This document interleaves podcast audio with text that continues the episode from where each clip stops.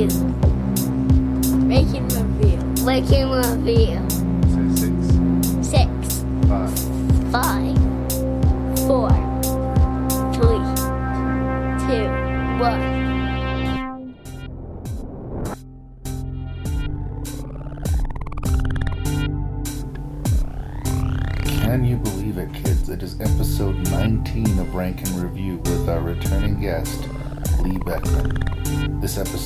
Beckmann and I will be discussing creature features. And I'm sort of surprised we got this deep into the series without already touching on it. As usual, I would like to warn my listeners that there may be spoilers and harsh language throughout the podcast.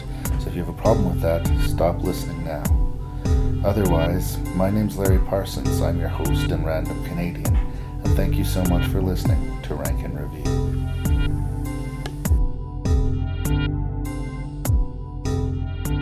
So, believe it or not, Mr. Beckmann, we're about to record the 19th episode. I'm so proud of you. Of rank You've review. managed to like convince a whole bunch of crazy people to make podcasts about horror movies. I am like flattered that you've asked me back. Uh, well, of course you're gonna come back, and uh, you're sort of a kindred horror movie spirit as far as like you and I seem to have a fairly ridiculously rich appetite when it comes to movies like this. Appetite is, this is not the word I would use. I'd say small We'll obsession. give almost any horror movie a chance. I Even mean, if it looks terrible. I I'm I used to be the point where like I wouldn't turn a movie off, but Yeah. I've kind of gotten over that in the sort of a- age of Netflix and other things. And Yeah. I'm like, yeah, if it's really gonna be killing my night to Yeah. watch the rest of this movie, I will try some other, you know, someone else's dream project. Yeah, yeah. Uh, our topic this week is monsters, and of course. Uh, it's amazing we got to episode 19 without hitting monsters already, and of course we're going to come here again. Yes. There's no shortage of monsters, and uh, this is not the A-list monster crowd No. Uh, I tried to pick sort of a different type of monsters, but for the most part, um, they the mov- the thing that these movies have in common is that they would fall under the brand creature feature. Yes, which is a genre that I love thoroughly and deeply. Uh, while we're at it, can I can I ask you what your favorite monster movie is of all time? As well, the easy answer is of course Jaws, if you count Jaws as Yes. the monster in the movie. Yeah. Uh, that's the knee jerk response. Yeah. Um, I have a great love for the 1990 movie Tremors. Ah. I think it's Yeah. maybe 92 or 90 Yeah. or 92. Um, I don't know why I have such great love for that. It's a complete B-roll uh, monster movie, but it's, but it's it's a lot of fun. It was it's one of the first monster movies that was seriously a lot of fun. Yeah. Well, and and for in it, I, I don't mean how well these special effects have aged now, but uh, Yeah. at the time it was sort of, you know, it was a self-aware monster movie in Yeah. a way that that Scream was a self-aware slasher movie. Yeah, yeah, It, yeah. It wasn't winking as directly at the audience as Scream but it's definitely did, but knowing that you know we're gonna make fun of the monster movie quite This a is the template, and this is what we're going to do with it. Yeah. Uh, Unfortunately, I don't think anything that we have in this list is going to come close to Jaws. No, I agree. I agree. As Monster- movies goes, it was a pretty weak list. But let's get into that. So Uh, so the six movies that we're going to look into. The controversial prequel sequel come reimagining of The Thing Oh, yeah. called The Thing. yeah, Um, we have a movie called The Cave Yep. about a sort of a team of scientists, spelunker, underwater cave explorers. Yeah, a job that you could not pay me enough money to do. I would just still say no. the environment itself is terrifying Yeah. already. Um, once again, actually, just last episode we did a Christopher Smith movie with Kevin Stiller called uh, The Triangle, Yes. and uh, now we're going back to Christopher Smith for Creep, Yep. one of I think his first actually feature film, Is it? starring Franka Potente uh, as a. A woman who encounters some really ugly business in Yeah. the subway system. She earns her pay in this one. Yeah. yes. And Uh, then another uh, often discussed director on this show, I actually just kind of shit talked him not too long ago Yeah. for a segment in VHS. Yeah. The Ti West, his uh, very first a very independent student film, practically project. Yes. The Roost. Yeah. Uh, featuring uh, genre favorite Tom Noonan. So you, you took Ti West to town. Uh, I was not as big on his segment in VHS. In fact, I believed it to be one of the weakest. Which one was in VHS. It's one about the couple that uh, were uh, sightseeing together. And she ends up being the killer. That Yeah. one's terrible. Yeah. Yeah. that one is that one is a shitty. It's a shitty story. It's It's the just weakest in- out of all of them. The- in a, a movie that has some really good stories in it, I thought that was weak, and it disappointed me because I I actually do like Ti, Ti West. West, yeah. so- No, and I and I and I back to- called it and I called it right on that fact that she was the killer. Like it was just. Yeah. Spoilers for VHS, everyone. well, you do you do have a spoilers warning, but yeah, no. Anyways, we're getting off track here. Ti West, Yeah, who so- has made some good movies. Yeah, and uh, we're going to look at his very first uh, effort called The Roost. Roost. A Prepare very yourself. obscure horror title. Um, and then we go to the other end of the spectrum from the no budget, a bunch of friends trying to make a movie for no money, Yeah. the mega budget adapted of a popular video game, Silent Hill. which I think is very hard to do. Uh, there's yet to be, I think, an outstanding, amazing movie that's been based off a video game. yeah. Um, and this time we get a we're treated to a whole town full of monsters. Yes. It's not your typical. There's a monster on the loose. How are we going to get away from it? How are we going to catch it? How are we going to kill it? It's Yeah. a- it's an entirely monstrous. It's more of a haunted house. It's definitely a haunted house movie if you had to categorize it in the horror genre. But yeah, there I are it works plenty in of. creature feature though. There's definitely some fucked up. Oh no! I mean, I, I see why it qualifies for the for the creature feature. I, I understand why it's there. Um, it's just really it's a haunted house story. And then, last but not least, infamous and I think uh, sort of interesting director Stuart Gordon. yep, my man. H.P. Lovecraft adaptation Oh yeah, called Dagon. yeah. Uh, we talk about a loaded deck, uh, whereas the the remake come sequel of the the prequel thing of the thing Yeah. have the cards stacked against it because it's on sacred text. Yeah. This Dagon movie seems to have it, you know, it's sort of deck stacked to my favor as I am a big fan of H.P. Lovecraft Yeah. and I do have a soft spot for Stuart Gordon. Yeah. I love his sort of everything's on the table approach to You, filmmaking. you can definitely tell it's a Stuart Gordon film. I've yet to see what's that one where it's taste it's society. I think it's called. Oh yes, that's a very interesting title. yeah, I, I I know what it's about and how what happens in the end. It's in fact I think a I've very seen- literal ret- representation on how the rich feed upon the poor. yeah um, yeah, it's not subtle, and I don't think you would argue that Dagon is subtle, but uh, No. uh, yeah, I think it's an it's definitely worth discussion. yeah. Um, anything else we need to say, Mr. Mm, Beckmann? Before no, we I think that, into- that that that about covers it. I say, get on with it. Let's do it. Once more into the breach, dear friend. You might want to wrap it up in a couple of days. Yeah, why is that? The last place you want to be is cooped up with a dozen Norwegian guys. We estimate it's been here 100,000 years. That's not possible.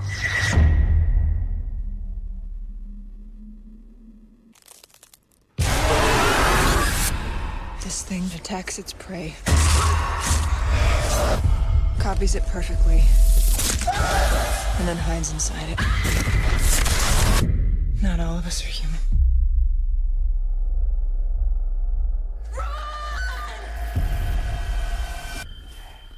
Okay, so we're gonna look at the thing, the 2010 interpretation of the thing. Yeah. Um, it is directed by.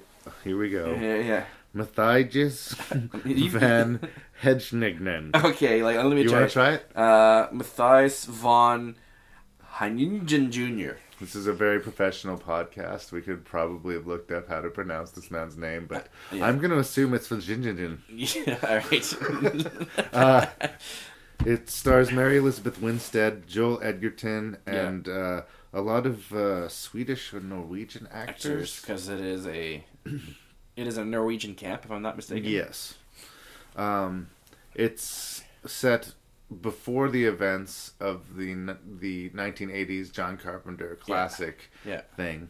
Um, all of these movies are sort of based on the story "Who Goes There" by John W. Campbell Jr. Yep. And uh, the basic premise of the story is not so much a monster with big teeth biting your head off in the dark, but Yeah. uh, the sort of paranoid thriller aspect Well, the- of not knowing who your adversary is because your adversary can mimic anybody. Yeah, well, the short story was written during the '50s when McCarthyism was alive and well. So there's that whole paranoid. You can't who is real and who is not, and you can't trust anybody. And they do, I think, go a little bit into the Cold War war sort of era Yes. of the 1980s when this movie is set. Yeah. I mean, uh, it's a period piece in a way, but Yeah. basically it's all set in a, you know, Yeah. the South Pole in, in a very wind blasted winter landscape. It could be any time, really. Yeah, yeah, yeah. Um, but they're trying very hard to tie this to the original uh, yeah, well, they even John Carpenter they even use specific shots from Carpenter's Absolutely. original. And I appreciate how hard they're trying. Yes. I, I, I have a certain amount of respect for that. Yeah. Like I say, I think it's just a difficult prospect against it. I'm suspicious From the concept this alo- movie. from the concept alone, um, they had a very very long uphill battle just to sort of exist as a movie. and um, yeah, it's a double-edged sword for them too, doing this Norwegian camp. Yeah. Because if we're a fan of the original movie, which I guess they're banking on, if Yeah. they want to make money on this Yeah. thing, then we know how this ends.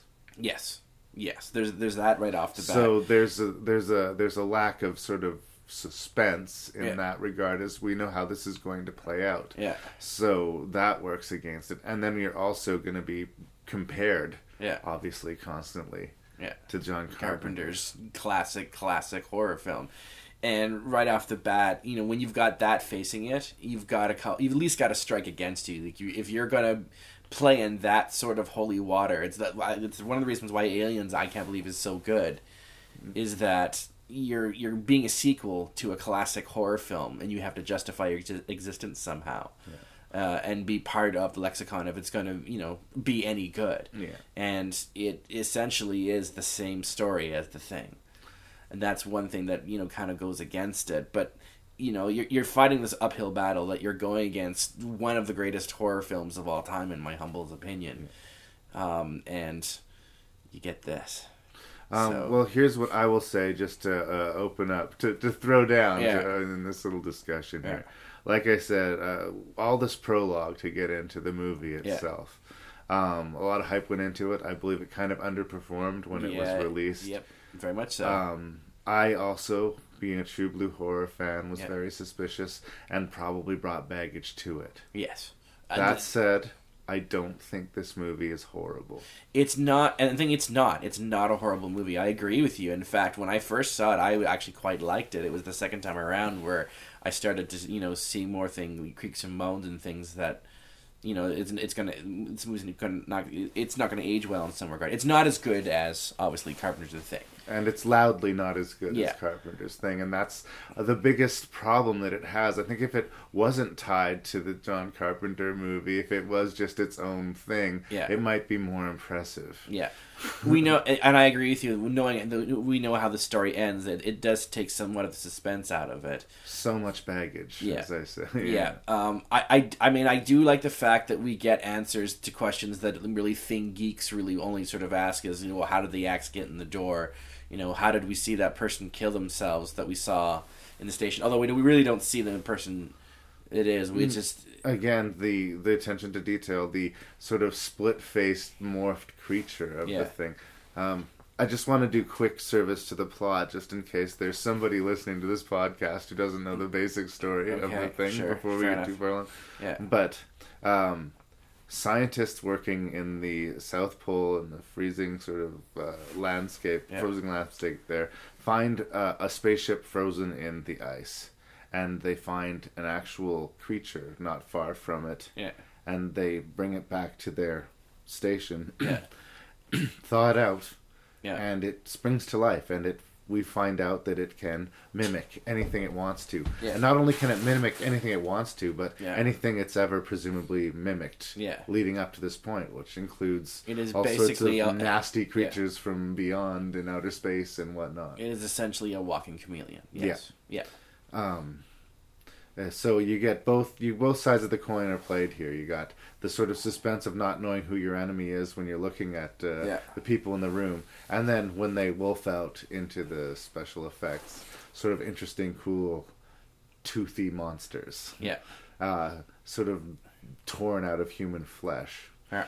I, I think one of the things that w- obviously to me what makes the, the original thing so well and it's kind of funny we're how many what five minutes into this uh, film and we're all, we're talking more about Carpenter's thing than this Hard version. not to. It is really hard not to, but the de- the sort of a, uh, the creativity gone into the creatures in the original by the the, the great master Rob Bottin Yeah. isn't there with this version. It, it, th- there's not a lot of you know, well, amazingly designed monsters. The only one I can think of is the one where it's sort of doing like almost like a spider walk, and it's got the two heads. Yeah. That one was unique, but I think almost in order to do it justice, they would have had to go practical effects. and here's where I segue into one, one of my arguments and criticisms of the thing. Obviously, if you're going to watch going into the thing and being a fan of of the thing, Carpenter's version with this new one, one of the race battles of that movie is obviously the t- the, story of effects that whether you know we got the practical versus CGI and which is better, and once again it. it hands down this is sort of you know a point to the thesis that a lot of people talk about why practical effects are better with Carpenter's the thing, their practical effects are amazing. Like, they really, really are. It's one of the reasons that you know you go see the movie, and when the creature is CG, it takes you a, a little bit out of it.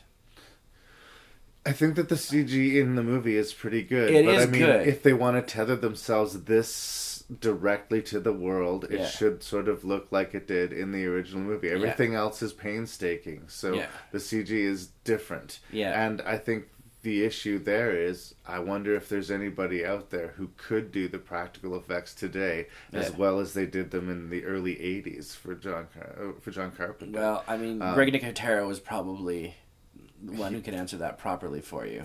he could take a whack at it. But Yeah, but I, is Bottin retired? I don't, I don't know. I'm just saying it may not be easy for them to Yeah. uh, to do it practically. I mean, obviously nowadays the easy solution is just do it in the computer. Peter, yeah. But if you're going to pay homage to the thing, and like I say, to tie yourself so directly to the thing, You gotta do a you lot of almost, practical effects. You almost have to go practical as Yeah. much as possible. Yeah. And I know they do have some practical effects in this movie. They do. I mean, some of it, a lot. Some of it is very practical. and some of the CG is good enough that it'll Yeah. blur the reality for me a little bit. But Yeah. um, yeah, I mean it.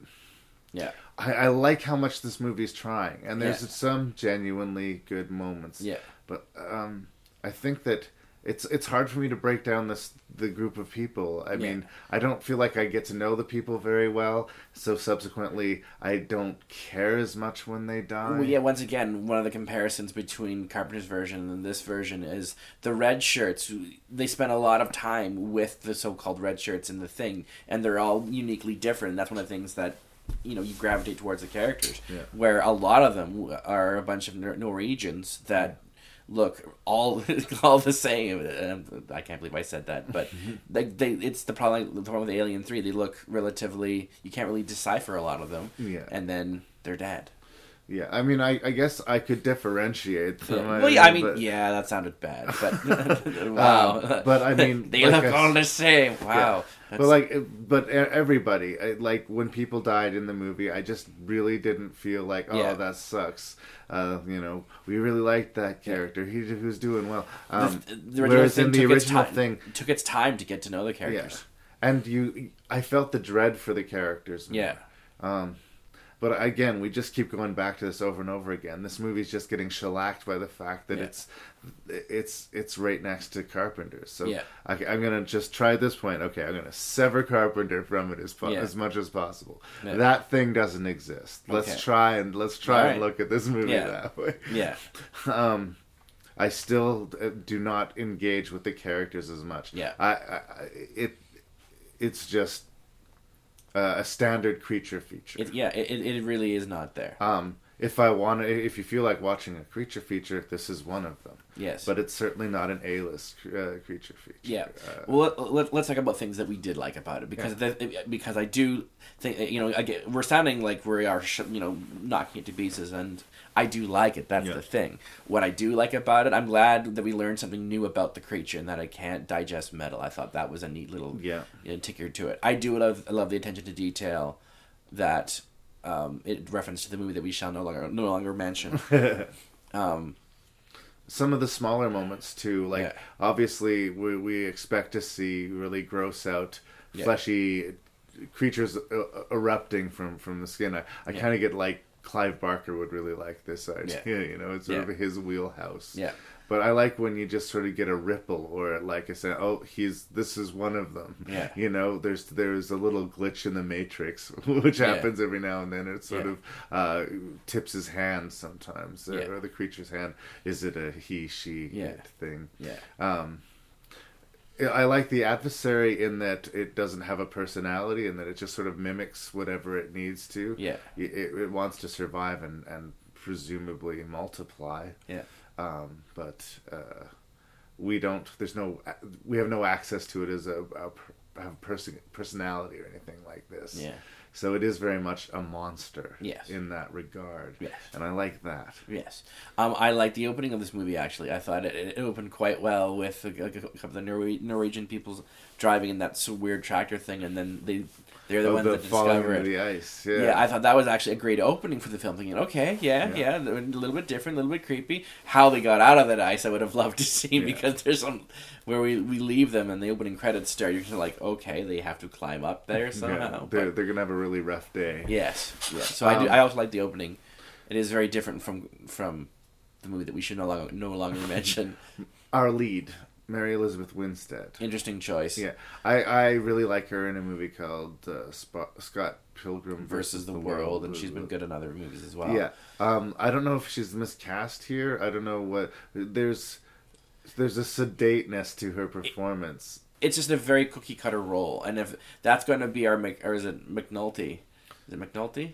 If if that's going to be our McCready, you gotta have like a little more personality and spice. I know in in theory it's the Joel Edgerton character, but Yeah, um, McCready is the eh, you know protagonist. she's a scientist. She's Yeah. called in for this very miraculous find to Yeah. sort of, uh, you know, figure out how they're going to approach exposing this to the rest of the world Yeah. before they realize at this point it's just a frozen thing in the ice. Yeah. They think it's fairly, you know, safe. Yeah, But you're right. I mean, there's no conflict for her. This is just a job, yeah, you know. Um, she doesn't look like she's bored. There's just a weird detached quality to her. Well, I guess that's- like that's sort of a, a scientist sort of detached thing. Yeah. But even when Jeopardy gets big, I Yeah. mean, I don't feel the weight of the situation coming Yeah. from her and actually from a lot of the other the casts. Yeah. I, I don't feel like this is dire.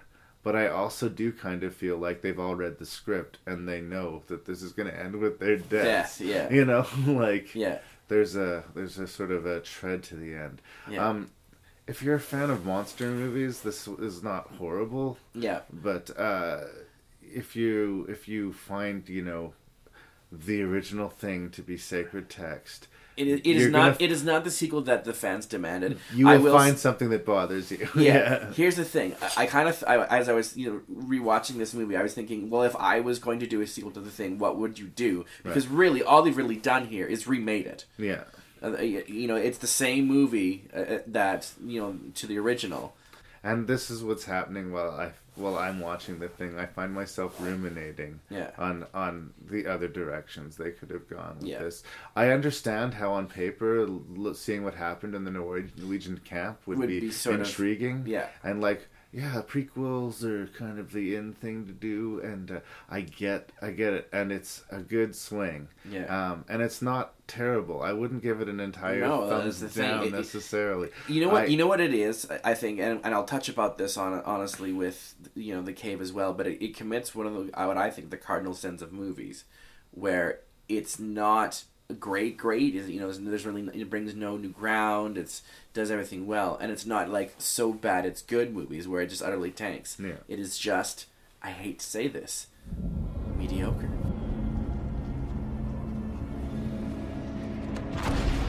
when seven men discovered the entrance to the world's largest cave system. Oh, God. What is that? They were never seen again. Now, a team of expert cave explorers I hate ladders. She's such a show-off. has been assembled to find out why. There's an enormous cavern about 300 feet down, just below the cave entrance, It's awesome. which then leads to this underwater passageway. See you in 12 days, boys.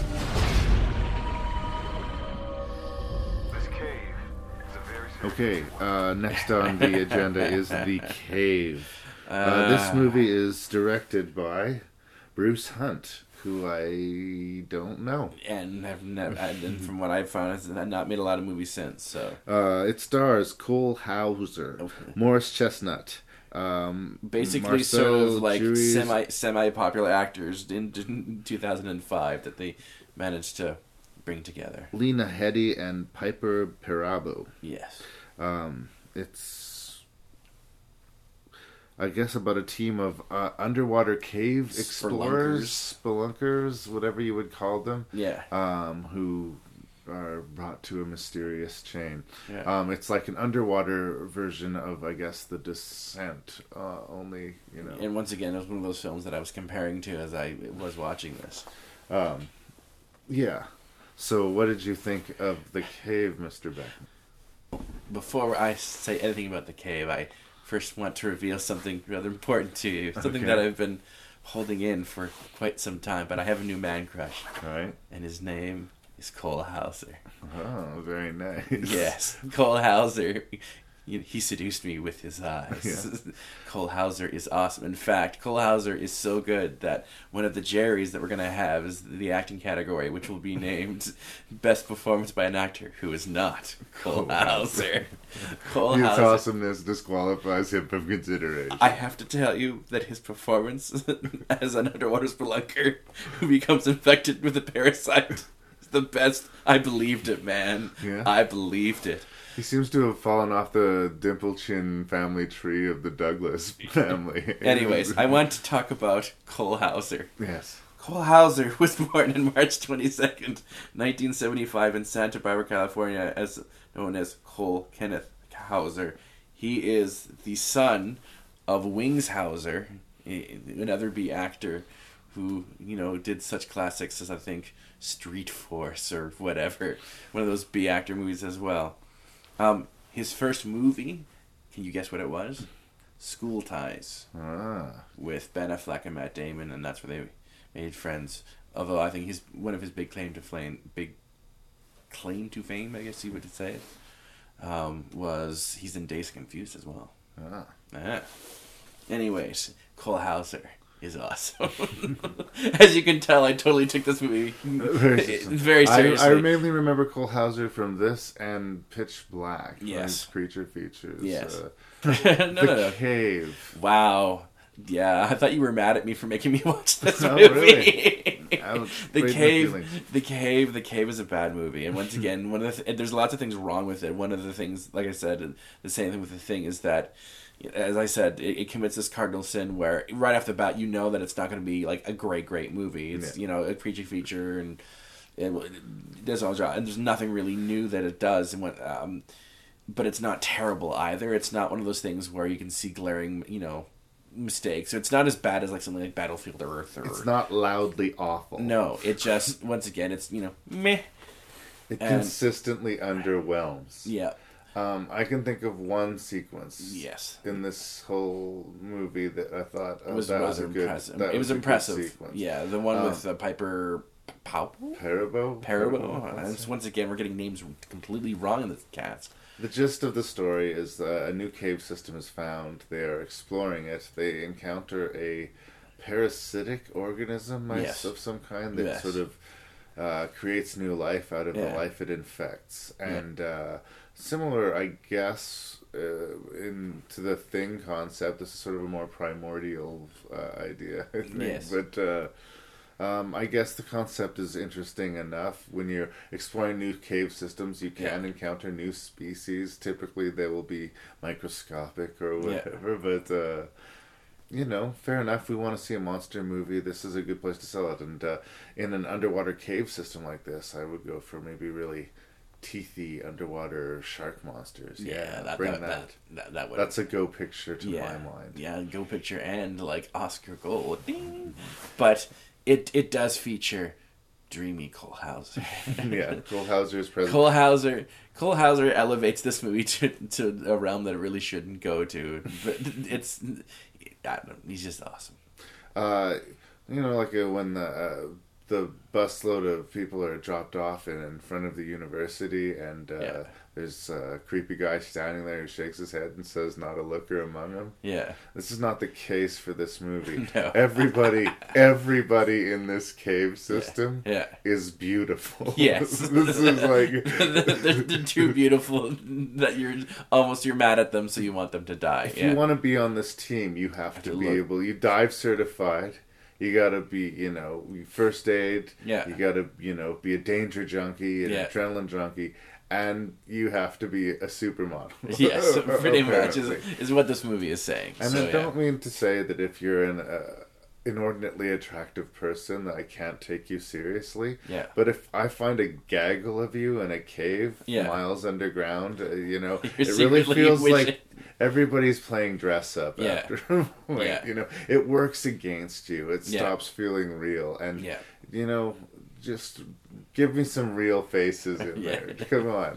One or two. Yeah. We call those people character actors because they're rarely allowed more than 15 lines before they're killed or, you know. the But they really are just a bunch of bland red shirts. They, they, yeah, and so when they start popping off, it's like meh, Yeah. meh, meh. Um, yeah, like really, you've got Morris Chestnut. You know, the, the, the dude was in Boys in the Hood. Who you've got Piper Perabo, let's say. Who I've seen her in you know you know a fair bit of stuff, and you've got that actor Lena Headey. who, Yeah, who's I just got- recently saw in this the Dredd reinterpretation, um, Judge Dredd movie. Yeah. Um, yeah. There, She's- I'm not she- even saying that the acting. She's since gone on to like better things. The acting isn't horrible either. No, I mean, that's it's not thing. just they weren't just cast because they're pretty people, but uh, Yeah. I don't know. The the like I say, the uniformity of everybody being so wonderfully beautiful, Yeah. it just sort of took away from the any kind of reality. Honestly, I think the cave also should have kept it simple. Yeah. Instead of having this sort of side story about this parasite, you know, the fact just let there be just a monster down in the deep. You don't have to go this whole weird route where you know it infects people and they start having their big buggy eyed. There's a, a tagline I think for the movie. Yeah. Uh, I don't know. Oh yes.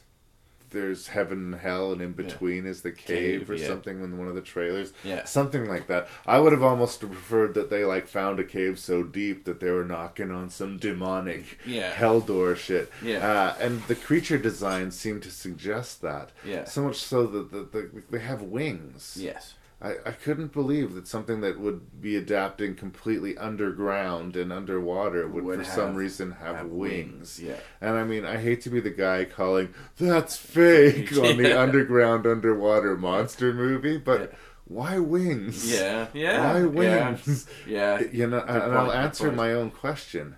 It's for the sequence that we're going to talk about. Yes. Uh, with the one of the uh, characters of the group, Piper Perabo's character, Who makes a total like left decision that doesn't make any sense. I have to be first. Yeah, well, she can climb really well, and uh, she's almost competitive about it. At this point, it's not about competition; it's about survival. They want to find a way out, and they think there's Yeah. one out there. And it's an interesting sort of concept that they're deep underground, and yet Yeah. she's scaling a wall, Yeah. a, a very high, steep wall to try and find their way to safety. Yeah. and of course, she encounters these creatures that. Yeah. Uh, uh, that we don't know quite yet that they could fly. Yeah. And that's when it's revealed. and uh, she's swinging by a rope, and you can see the creature's point of view, Yeah. and uh, you're not quite sure what to expect, and uh, it pays off very well. Yeah. I, I feel like this scene was like an excerpt from a better movie that suddenly got cut into this movie, uh, and then the movie sort of continues on. Yeah, I. I will give the cave this. It does have that, that one amazing sequence with where she is literally jumping. She jumps from one. Yeah. hey, Would you say hill to another or whatever you want to call it. One basically one hole to another Yeah. wi- without the safety of her rope and Yeah. in great de- jeopardy from the Yeah. creature. That is a well put together sequence, but beyond that, it just sort of, and also, I, I, are we led to believe that some of the creatures that they found out there are the search party all that years ago? Yeah. That we see is that, I believe that is what is implied that they've sort of monsterized. Yeah. And that that would be their fate Yeah. whatnot. but, Um, but it doesn't matter because it has Cole Hauser. yeah. Well, your attraction to Cole Hauser notwithstanding, I just did not emotionally engage with Yeah, it. Yeah, no. Uh, again, if you want to turn off the lights and watch the pretty show, you know, Yeah. look, at, look at the fancy special effects. Um, you will forget it as you watch it. Well, the thing is, is like it, it, it's, it's like he starts acting in a different movie as the movie goes along. Everyone else is trying to be sort of like super serious, and he goes into over the top sort of just goofy acting, and you sort of think that he was getting, I was clearly getting different direction from the director than the other actors Well, were. he's getting he's a lead role in a big budget creature feature. It's probably Yeah. a good payday for him. He's just trying to do what he can to you know earn his paycheck. I guess think. Um, everybody was trying, and I, I appreciate it. Was again, you know, Yeah. I, I have a soft spot for these kind of monsters. I do too, movies. and I'm Um, glad I saw it. uh, but uh, there are many better creature features than the cave. Yeah. Um, it's competently made and it's a big budget affair. It's not it's not hampered by its low budget. Yeah. Uh, uh, I just think it needed another pass on that screenplay. Yeah, it really did. Like I said, they they didn't even need the whole the fact that it you know you can become infected by it. Yeah. Um, just bring the monsters. Just yeah, honestly, bring the monsters, and that's what another film in this collection did. Really, did make it overcomplicated. We got went straight to the point, and still had time for like character development. But yeah, the cave once again is sort of the you know when the credits roll, you kind of with, with with the exception of that ending, with which we'll talk about, the dun dun dun ending. um, the credits roll, and it's like a McDonald's Happy Meal. It is you've eaten it, and you might have enjoyed it the, yeah, as it was going down, but it's through you now completely, and It you feel me- nothing. It's the kind of You show that you could watch with such indifference that, Yeah. like, if commercials came on, you could forget what you were watching. Yes. while the commercials Yeah. were on. Not could- a you- ringing endorsement of the cave. Kids, you could do your al- algebra homework and, and uh. have this play in the background, and you still wouldn't get it. What did you want to say about the end of the movie? The big.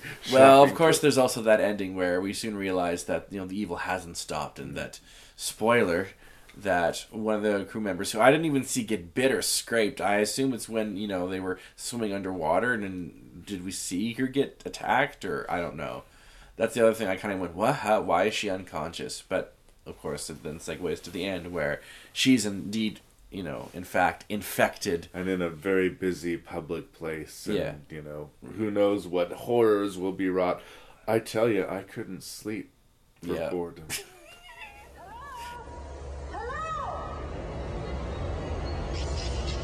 Excuse me. Fell asleep on the platform.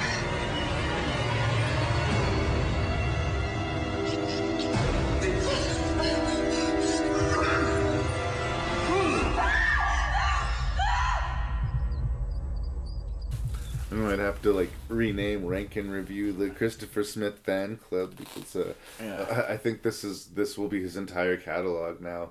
I think that we will have reviewed by the 18th episode, and uh, it's just uh, people have been picking, you know. Still haven't seen Black Death, so I have not seen his entire filmography. Yeah, but uh, as of this episode, we will have covered everything up to date in Good for you. 2013. Well, he's a talented man. He's Yeah. a talented man, and he and he's made a good movie here. It shows it right out of the gate with Creep. Um, Yeah. I I actually um have a little crush. You have your Cole Hauser crush. Yes. I kind of have a crush on Franka Potente. I and I understand Franka Potente is a very, very attractive girl. I was completely in love with her in Run Lola Run. Yeah, that's where I knew her from. Yeah. uh, and uh, it was kind of nice to see her. She's also going to do a lot of running in this movie, and she does. She spend- does. That was one of the things I remembered about thinking, wow, she's made a career out of running, which she does a lot of in this movie. Yeah, but I, I understand. She does a lot of running in this, but it, it's sort of it's a different animal. Uh, Yes. She's playing a different character, and it's Yes. nowhere near as manic and crazy as Tom Tykwer's. Uh, uh, Yeah. You know, uh, run, run, Lola, run. But Yeah. uh, uh, I liked seeing her play this character. Yeah, no, the sort of you know kind of socialite, party girl who has a little bit of attitude was is, is definitely a, a, a complete like she's kind of a mean drunk, maybe got a little bit of a chip on her shoulder. yeah but once again you like her though you like her that she's you know fiercely independent there's there's enough there to she's got attitude and Yeah. she's maybe a little bit self-possessed. But uh, we're gonna be on her side because nobody deserves anything No. really horrible like this to happen to her. Yeah. Uh, it, I I like the simplicity of the scenario. Yes. Uh, you are a little tipsy and you're waiting for your subway and you drift off. Yeah. And you wake up and you're in this empty subway station. You've missed your ride and you're kind of locked in the underground. Yeah. Uh, this very same creepy environment is used in. Uh, we talked about American Werewolf in London last time you were Right. on the show. Yeah. The And- Tube is featured. Yeah, and uh, uh, Raw Meat, uh, uh, another London set uh, Yeah. film about uh, uh, people being killed in the in the underground. Um, so it's a great environment, and uh, the adversary that she has set up uh, and uh, plays this uh, horrifying chess game with.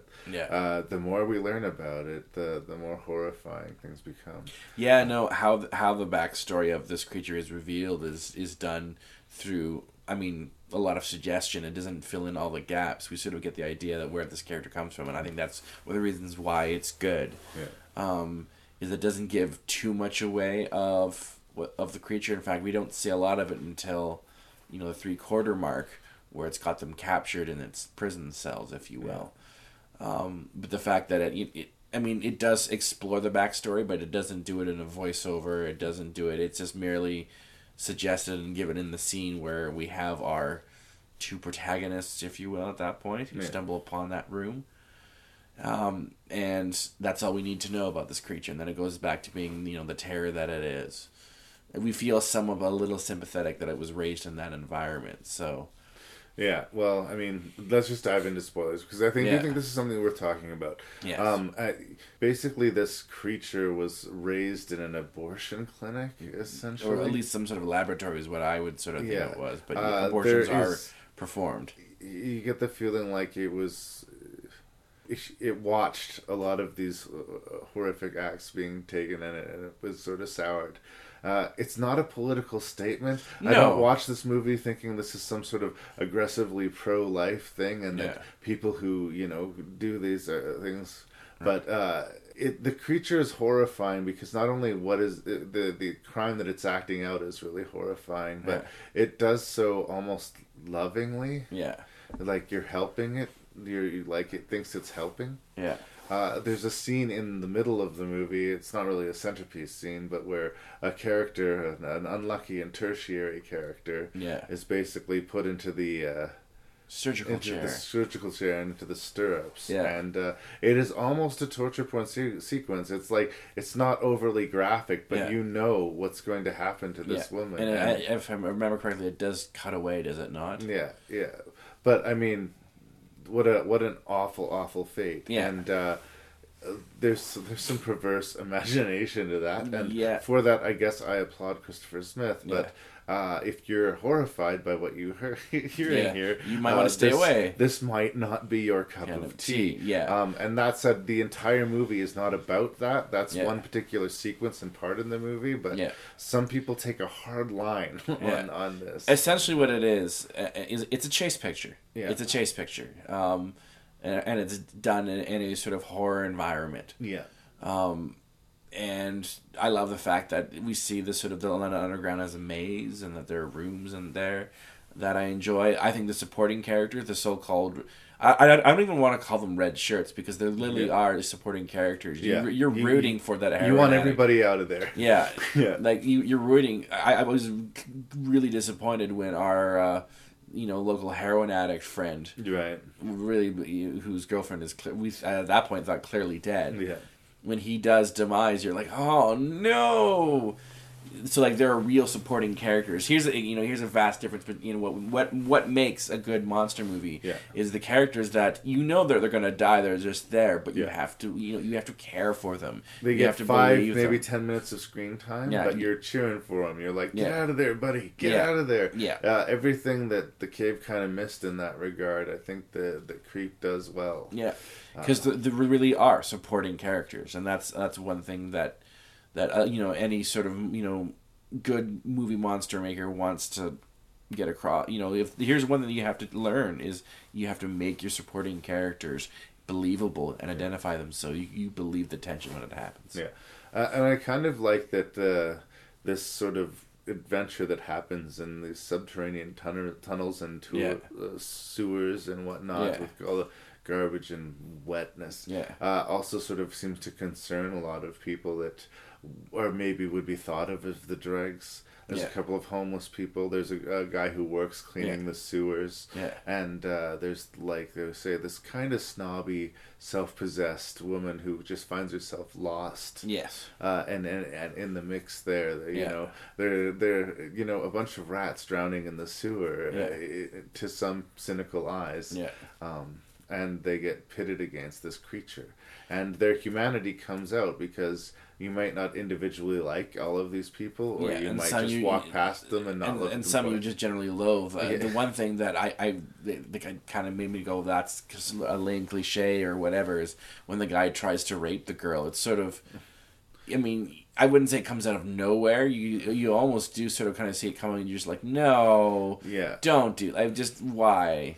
Uh, but what I'm saying with all the characters sort of having deep flaws, Yes. but us looking past the flaws because And we're cheer for them. survival trumps all of that comes Yeah. before. As far as a character who you know decides to use this as an opportunity to get you know Yeah. to, to rape someone, well, uh, this is another horror movie template which is Yeah. very familiar. Which I'm not as big a fan of, but I recognize it as a thing. It's just somebody who's there to just make the bad situation worse, Worse, yeah. to say the worst thing at the worst possible time, to Yeah. to make the loud noise, Yeah. to to you know trust the clearly untrustworthy villain. Uh, you know, it's a template, Yeah. and uh, it, it is present here, but very briefly. Yes, yes, that's true. It doesn't last long. yeah.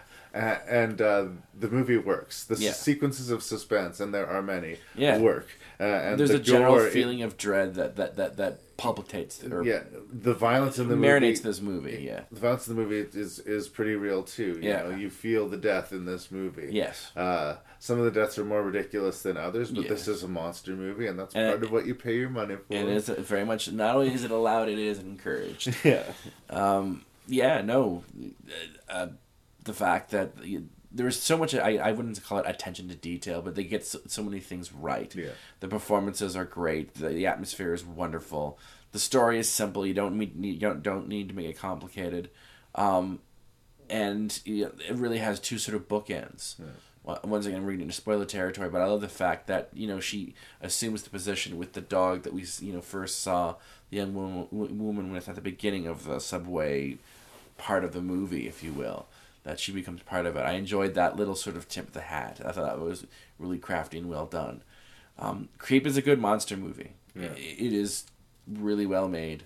I I liked uh, too the creature, both the the uh, prosthetics on it. That's Yeah. really cool. Yeah. But that uh, obviously it's humanoid. It's Yeah. two two arms, two legs. You know, it was once a person, but it also seemed to be a mimic. Yeah. Like you said, like for some reason it was forced to watch all of these procedures take place, so Yeah. it mimics, you know, trying to comfort somebody who's about to go through this procedure. really, in a lot of ways, almost becomes a slasher film, but Well- it is a very well made one. what, what I'm saying with the creature and Yeah. the way it mimics and things like that, uh, when it's being beaten and pulverized and Yeah. it starts begging, please don't hurt me, Yeah. it doesn't even seem sincere that it's begging, please don't hurt me. Yeah. It just knows that in the past, when it hurts people, that's what they say to try to get it to stop. Yeah. You know, there's something really creepy about like its its communication is just parroting what it's heard. It has no real inner life of its own. Yeah. Uh, I like that. Yeah, no, it, it is rather disturbing that little bit right there. Yeah. Yeah. Yeah, no, it comes across as a very socially inept kind of human being that doesn't know how to make you know proper emotional responses because it hasn't had that. Yeah. I thought the, that's a really good attention to detail. Yeah. Yeah. Uh, if you haven't uh, found Creep, put it on your list of things to do if you like uh, horror movies with teeth. Uh, i- i- if you're into the more PG affair, uh, maybe steer clear of Creep. But Yes. uh, for those dark-hearted horror fans out there, uh, Creep is good. Have a feast. Precaution makes me dizzy. Yeah. ask me, folks, there's nothing better to cap off a spooky evening great Halloween night storm.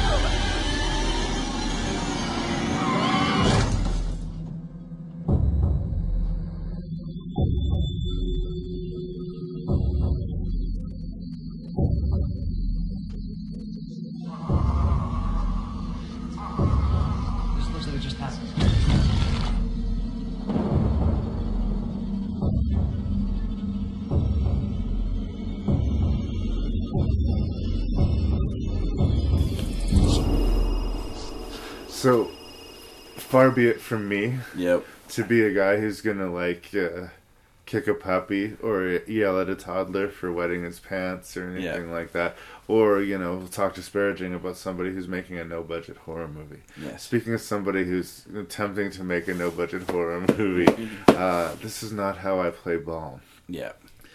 But when we're talking about The Roost, which is Ti West's sort of first kick at the can at a Yo. feature film, Yeah. I think we're talking about a movie made for significantly less than a million dollars. Oh, oh. probably significantly less than a hundred thousand dollars. I am. seems- I, I, I, would be surprised if this movie cost more than than fifty thousand. Yeah, uh, and this is a group of friends making a movie. Yes. and it looks like it. Yes. and you have to be willing to go with that Yes. if you're even going to make it 15 minutes into this movie. Yeah, I, I- agree with you that you know, it, it's all it's not fair. It's not fair if you're going to be critiquing this movie in, in in correlation with the other four because the other four clearly had you know a studio budget behind it. Absolutely. Um, you know, it, it's like picking on the kindergarten kid for not knowing multiplications. It's Exactly. You, you kind of go, okay, I get it.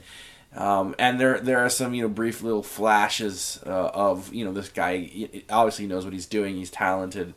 There's a couple of shots I thought that were well put together, but it's clearly a student film with student actors, and you just kind of have to go, okay.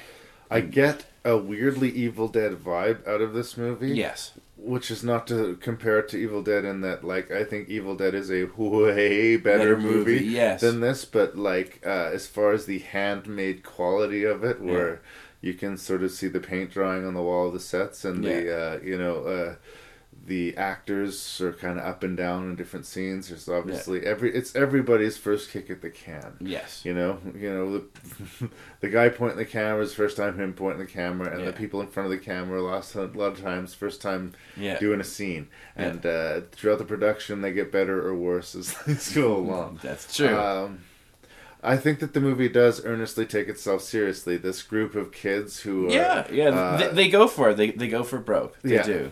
Um, well, they do and they don't, but Yeah. They these kids, typical car trouble, looking for a shelter, Yeah. go to the wrong place, and they encounter evil. And it takes quite a long time. Ti West sort of establishes his style of uh, of keeping the, the the evil in the shadows for as long as he can, Yeah. and letting you kind of you're waiting for the bad to happen, sort of Mm. do the work on your nerves.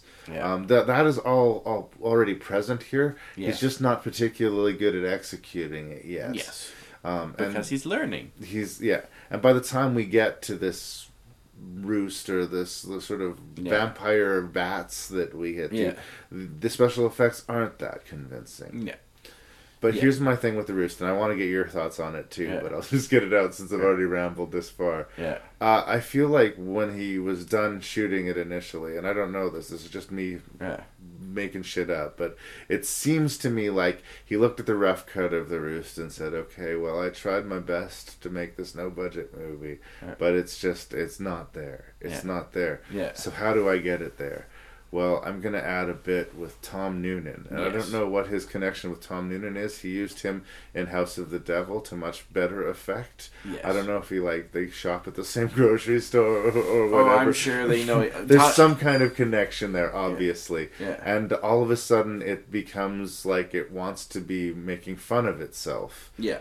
After the fact, Tom Yeah. Noonan will randomly show up to ask how the kids are doing and if you're scared and what's going on and wink wink. Yeah. And it is not really in keeping funny. with the rest of the movie. It's not all. needed, really. Like the movie is eighty minutes, and you almost sort of sort of think like, why is it there? Well, I think it's there to make the movie feature length, Yeah. personally, and it does sort of feel tacked on. Yeah. Um. Uh, That opening shot where it's going through the entire house Yeah. until it finally reaches Tom Noonan yeah.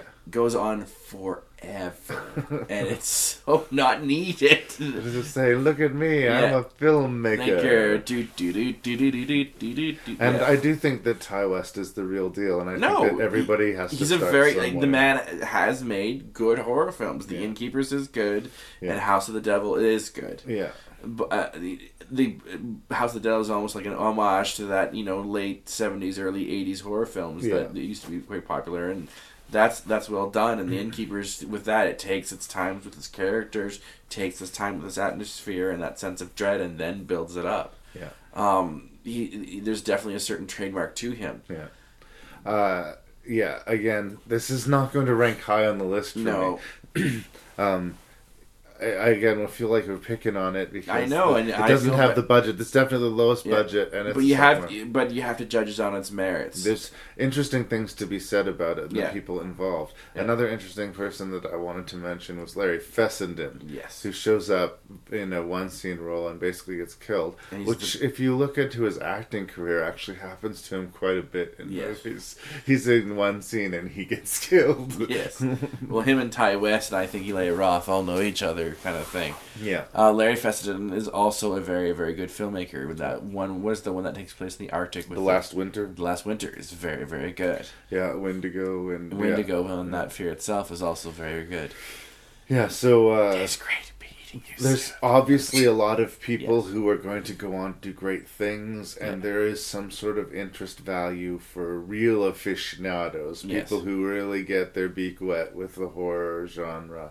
It is an interesting curio. Yes. It is not fantastic. No. And uh, it's, like I say, not going to rank high for me. Yeah. Is there anything else you want to say of the roost? I know That's we pretty much The Roost. We kind of did The sort Roost of- in a nutshell. We sort of did make fun of that kid that peed himself here. Is sort of what I feel like. Yes. Uh, it, it, I feel is bad what it for, is. I It's I a- feel bad for speaking of it in this way. It's a no budget movie with Yeah. a lo- with a lot of ambition. You know what? I think even even Ti West and Larry Fessenden would agree if they were doing the podcast that they would put this as the Yeah. Look, look, guys, I'm sorry. It just we were. This is their first one. Their first little baby. Yeah. Yeah. Yeah. Um, but I, I love them for trying. I love Yeah. the ambition, and I love you know we, we don't have we don't have the means to make a movie, but damn it, we're You gonna did. You try know what? They anyway. did. They we're did. gonna do it. You know. Yeah, So, all right. Uh, the roost. Yep. He tries so hard. Honey, sometimes when you go to sleep, you go on a little walk, and sometimes you talk about a place. I don't remember. That's why we're gonna go there. So you can remember.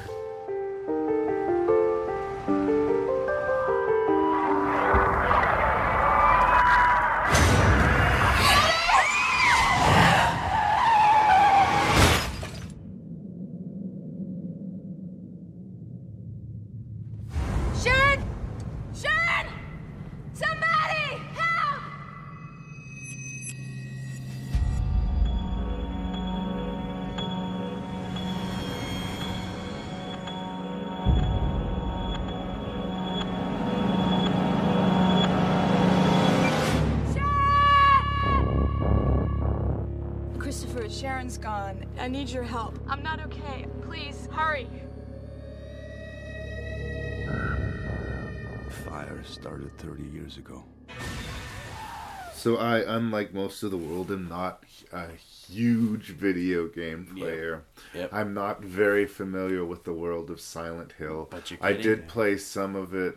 I've never got Yeah. deep into any of the games, Yeah. but I understood like that they were beautifully crafted, that the world was suspenseful, and that they made an effort at cinematic storytelling in, in a video game world, and that if ever there was a game at the time that was sort of crafted to be made into a A movie. a movie. Silent Hill definitely begged that. Yeah. Um, Christophe Gans is the director of Did this. he not? Did he not do the Brotherhood of the Wolf? I believe he did. He also yes. did Hitman. Did he not? Um, I will take your word for that. I think he did. I, It- could, I could be wrong. It stars horror genre favorite Radha Mitchell, uh, Yeah. Australian actress who seems to really like the genre. She keeps showing up in Well, horror it, movies. it, it, it pays her well. She was she's also really good in High Art. If you've ever seen that. um, basically my friend Jeremy Cook's Cole Hauser uh, is uh, Sean Bean, who's Yeah. also in this movie. Uh, Cole Hauser. Uh, we've See, got every single time you say his name, I purr. uh, Laurie Holden of The Walking Dead fame. Yes. Uh, Deborah Kara Unger, Canadian actress. Kim Yeah. Coates, Canadian actor of Local Boy. Saskatoon. yeah. Um, and Alice Krige. Uh, interesting cast. Yeah. Um, and a very sort of artful approach and direction. Yeah. Um, my first pass of this movie, I remember not being a big fan of it, and my Yeah. sort of over overarching memory of it being Radha Mitchell walking through very beautiful, very dark landscapes, Yeah. calling out her name of her daughter Yeah. endlessly. Yes. Two hours went by, and I didn't really get you know Yeah. that much out of it. Yeah. Uh, for the podcast again, I'm, I'm I'm revisiting the movie. Yes. And uh, I found a lot more to like. Yes. So There's actually a lot of good things that go on with, with Silent Hill. So I'm gonna ask you. I'll put the ball in your court. Well, one of the first things when one watches the uh, cinematic version of Silent Hill is that it is a really well shot. I, I I'd want almost well made movie. It is a, it is very well shot. It's a very pretty movie in a dark gothic sense. There's a lot of attention to detail and craftsman's work that goes into the sets in this movie.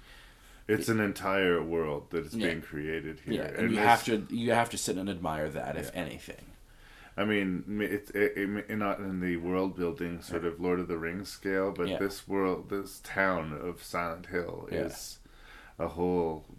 It, feels like an otherworldly place, Yeah. and that is achieved well, and Yeah. big points for that. Yeah. Um, th- I also sort of applaud the fact that you know they, they were going quite serious with it with this movie. It's, it's not a tongue in cheek. It's not um, you know done for laughs. The, there's some you know the actors try really hard and create really believable characters that are you know going through their conflict and having pathos. I even I love how this movie starts with them looking for their daughter. Yeah. It, you know it, it, it's well done. Roger Avary, the you know one half of the Pulp Fiction Yeah. duo wrote this movie, and this was like you know long after his own car accident where he went to jail for a bit, kind of thing. You know, this was his comeback movie, and there are some really well written moments in this movie. For the most part, I do find my memory of it is consistent to this regard. Yeah. It is a whole lot of Radha Mitchell walking down That therein lies therein lies the rub. There is there is And a lot of that. the movie is just over two hours long. It's very rare in the horror genre that you sort of go beyond the two hour point. You don't see a lot of truly epic Yeah. Horror movies. Yeah. And I applaud this attempting to be that. which is kind of funny because the game that's that's what a lot of the game is is walking down dark creepy hallways sort of you know freaked out by the you know, the ambiance and the you know the setting and the sound and everything that that's what the game is and I I think that's part of the problems when it was trying to emulate the game very you know quite a lot that's when it really really started to hurt it in some ways uh, suspense, suspense, suspense, but then you need payoff. And, Yeah. And um, the payoffs sort of come slow in the first half. Yeah. Uh, I do like that the movie is populated with very strong women, pretty much Yeah. exclusively. Uh, Kim Coates and Sean Bean are so on the sidelines as to almost be superfluous to the action. Yeah. Um, Sean Bean's trying to find Mitchell and his adopted daughter. Yeah. And uh, Kim Coates is the local law enforcement who knows a little bit about the history of Silent Hill. But their scenes, while, while they're happening, as good as those actors are, Yeah. I'm just waiting to get back to Radha Mitchell in Silent Hill. Yeah. And I know when we establish her, she's going to be walking down a hallway Yeah. calling out for her daughter Yeah. because that just happens again and Yeah. again and again. Laurie Holden. Uh, who's a very strong actor in yeah. herself she plays a sort of really kick-ass, tough as nails police officer who Yeah. gets sort of caught into the situation by unlucky circumstance. She's Yeah. got no personal investment Yeah. until she's thrown into it. Um, yeah, uh, Deborah Kara Unger is sort of the ultimate victim mother figure Yeah. of Silent Hill. Yes. And Alice Krige is this sort of cult leader. Yes.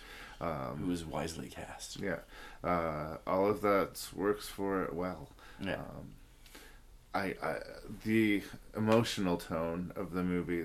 I don't know. Detached isn't the right word. I mean, no, I no. In, the fact, I. I I think it, it starts off strong where you are drawn in uh, emotionally to this movie. I think you know where it starts to hurt is those really long sequences of Radha Mitchell walking or running down the hallways. It, it repeats that uh, you know four or five times, and after a while, you're like, move the story along. Yeah.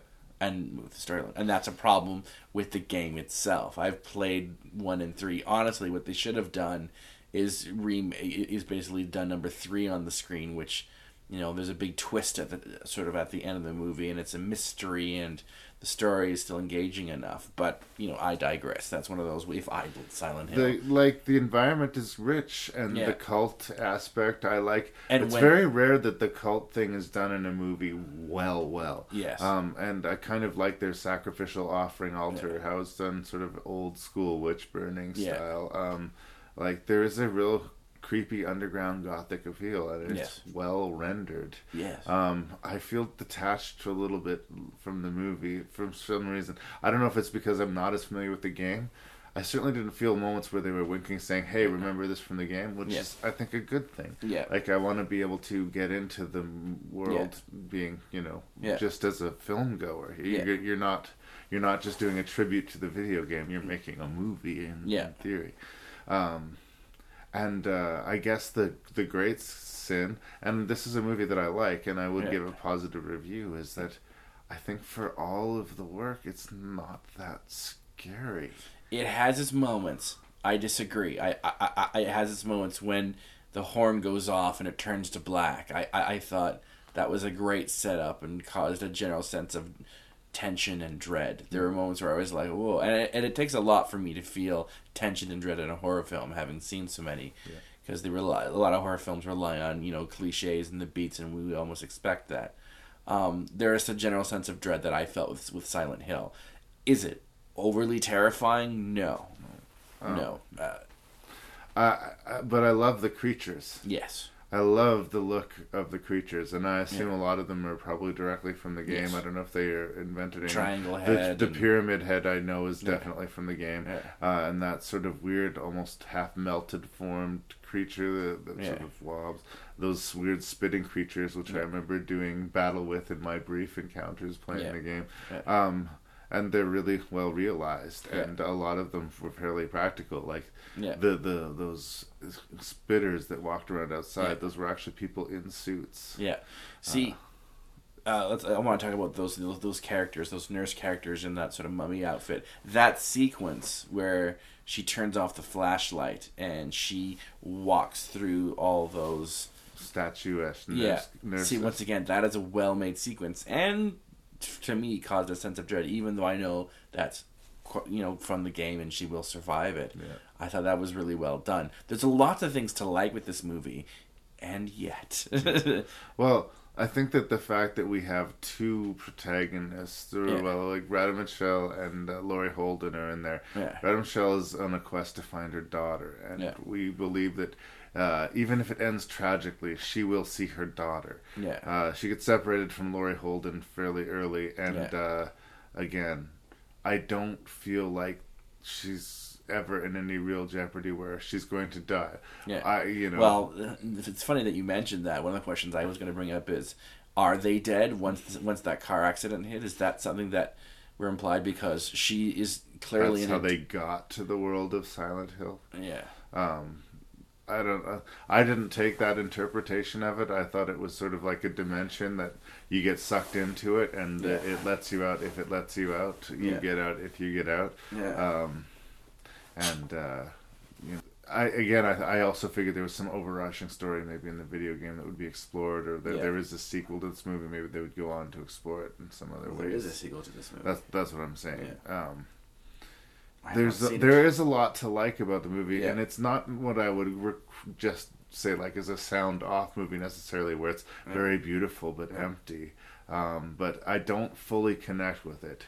It's like got A plus production values, but it's like a, a C plus overall kind See, of feel. to- once it. again, Silent Hill to me is this perfect exa- example of the style over substance kind Almost of thing. style as substance. Yeah. Yeah.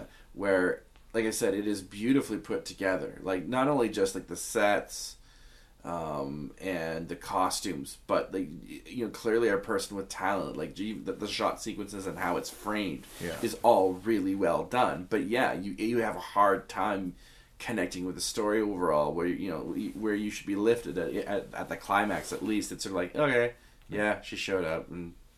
That Um, I think that there are there are things you were talking about Roger Avary's script. Yeah. Some of it is good. Some of it is there's just flat exposition. Yeah. Uh, that's basically what Kim Coates' lot is. Here's the Yeah. history of the town. the Kim Coates character is just really all exposition. Yeah, and, and he does it well enough. Yeah. Uh, but uh, when Radha Mitchell needs information, Deborah Kara Unger sort of slouches in from the shadows. Yeah. And, uh, you know, she's a very beautiful woman, and it's kind of cool to see her playing, Yeah. not necessarily a hag type creature, but, Yeah. you know, not not being this sultry, you know, Yeah, character. She's not usually the vixen, which she's Yeah. portrayed up until that point. Yeah. Uh, uh, but she'll just show up to give, just uh, tantalize a little bit of information and then sort of disappear back into the shadows. Yeah.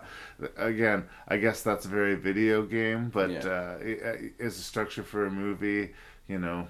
It, Yeah. I didn't laugh out loud. It wasn't like I didn't guffaw at it necessarily, but the storytelling in it is very direct in that Yeah. way. Um, and uh, it, it seems padded almost to be two hours. I think that this could have been very strong if they'd got it down to a hundred minutes or yes, something. absolutely. No, kill some of those sequences with her walking. That, that honestly, that's where it loses the audience members. Is where you know it's just endless walking after walking after walking. You you cut some of that down, and you're golden. Um, I will say this about Silent Hill. I think out of all the movies where they've tried to adapt, you know, a movie from a from a video game, it is definitely one of the better ones. In fact, I'm starting to think it might be the best one. I don't have a whole lot of high regard for, you know, what, what, do we- what do we have? Resident, it's clearly better than the Resident Evil films. Yeah. um, it is clearly better than the Tomb Raider movies. I'm trying to think what other movies have been made. It, is way better than the Super Mario Brothers movie. Well, they can't all be Mortal Kombat. They can't. That's true. so I'm starting to think, like, out of all the movies that have they've been based off video games, is Silent Hill the best one? It's Well. definitely the most talent and production went into it. Yeah. I don't know. All I'm saying. all I'm saying. It still sort of feels like second place in a pie eating contest. I know. kind of just ashamed to be on the playing field. I, I don't know. There's a, should be a stigma attached to a movie that's based off of a video game. I- oh, yeah. To a large extent, I do think video games are video games and movies are movies. But uh, Silent Hill almost sort of makes an exception to that, and and we are seeing more and more rich and complex games which are busy with Yeah. the act of actual storytelling. Yeah. Um, yeah.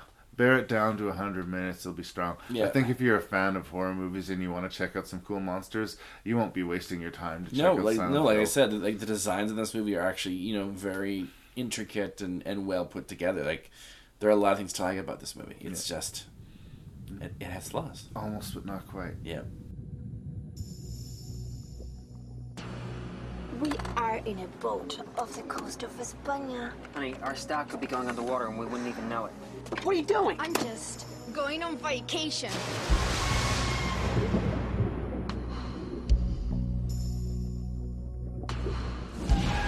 I'd say we've got a storm coming up. Brace yourself!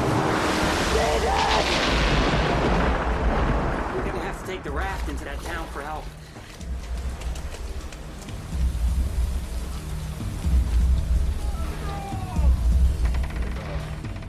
Yogs. We need help. All right. Church is this? Right? Yeah. Right, right. It's rolling. All right. So last but not least, we have Stuart Gordon's st- telling of the H.P. Lovecraft's tale Dagon. Uh, Yeah. The uh, in- story of Innsmouth. Uh, in- Yes. in- in- for fans of, of Lovecraft. Shadow over Innsmouth. Um, it, it concerns uh, a bunch of people on a s- boat cruise, uh, having Yes. a good time in the sort of the Spanish seas, and they uh, get uh, they get from, come across some really bad weather, smash across some rocks, and have to seek shelter in a Yes. spooky, spooky town. Yes. Um, this movie is sort of full of the typical gratuitousness that you will find with Stuart Gordon as Yes. far as levels is very of- much a Stuart Gordon movie. levels of violence and Yeah. sort of a, a, a fairly uh, intense sexuality in times. Yes. Um, and it's got special effects that range from really cool practical effects that are quite strong Yes. and some CGI that is pretty god awful. Yep. Yeah, Um, it, it was made on a limited budget. You gotta take a few hits when you're watching this movie, but Well, uh, St- Stuart Gordon has been playing in that field for all his, his career, where you know it's it's it's, it's almost straight to video. He makes Uh, the movies be- cheap enough so he can do Yeah. Pretty much whatever he wants to do Yes. uh, as far as level of gore. But uh, it might limit his uh, distribution in some ways. But uh, he's always going to make his sort Yeah. of violent gore fest Yes. movies. So I have a question, a theory. So because we're leaping right into Dagon, I'm Yeah. sorry. Now the lead character in this movie, played by Paul Marsh, looks a lot like Herbert West from Reanimator, aka Jeffrey Combs, which I think that uh, the character's name is Paul Marsh, who's played by Ezra Godden. Yes. Which Uh, which from- brings me, which brings me to this theory that I wonder if in, a lot of his protagonists, because I know her uh, Jeffrey Combs is also in From Beyond, which is another Stuart Gordon Yeah. film, and and I think he might be even be in Fortress. I could he's in Fortress. Jeffrey Combs, Yeah. yeah, he shows Yeah. up in a lot of. Uh, uh, I wonder Gordon. if Stuart Gordon. Uh, al- al- alter alter ego is usually the Jeffrey Combs character because the actor in this sure looks a lot like Jeffrey Combs, and I sort of think, hmm, I believe this is the same actor he used for his episode of uh, Masters of Horror as Yes. well, Dreams in the Witch House, which is a very uh, good adaptation of another H.P. Lovecraft story. Obviously, Gordon's a Lovecraft fan as well. Yeah, he's it's Um, bread and butter. Um, so I, I, I beg this question. So do you think that that character, that Jeffrey Combs character or whatever, is the sort of cinematic alter ego of Stuart Gordon? Um, It's a theory. uh, I'm leaning towards no, but just Uh. because I, I, I have a picture of Stuart Gordon in my head, and it doesn't just it doesn't approach that at all. I have a picture right here, actually. of of, of Stuart Gordon. He's, Yeah. he's sort of like a, a round fellow. He- he- there's lots of to love. Yeah. I think something that H.P. Lovecraft and Stuart Gordon have in common is their willingness to go places you don't necessarily expect. Yes. Um, you know, they will uh, gleefully, you know, kill off the female lead at the altar. Yes. Uh, Yes. You know, in- you in a scene that in every other movie is Yeah. the daring rescue. You Yes. know?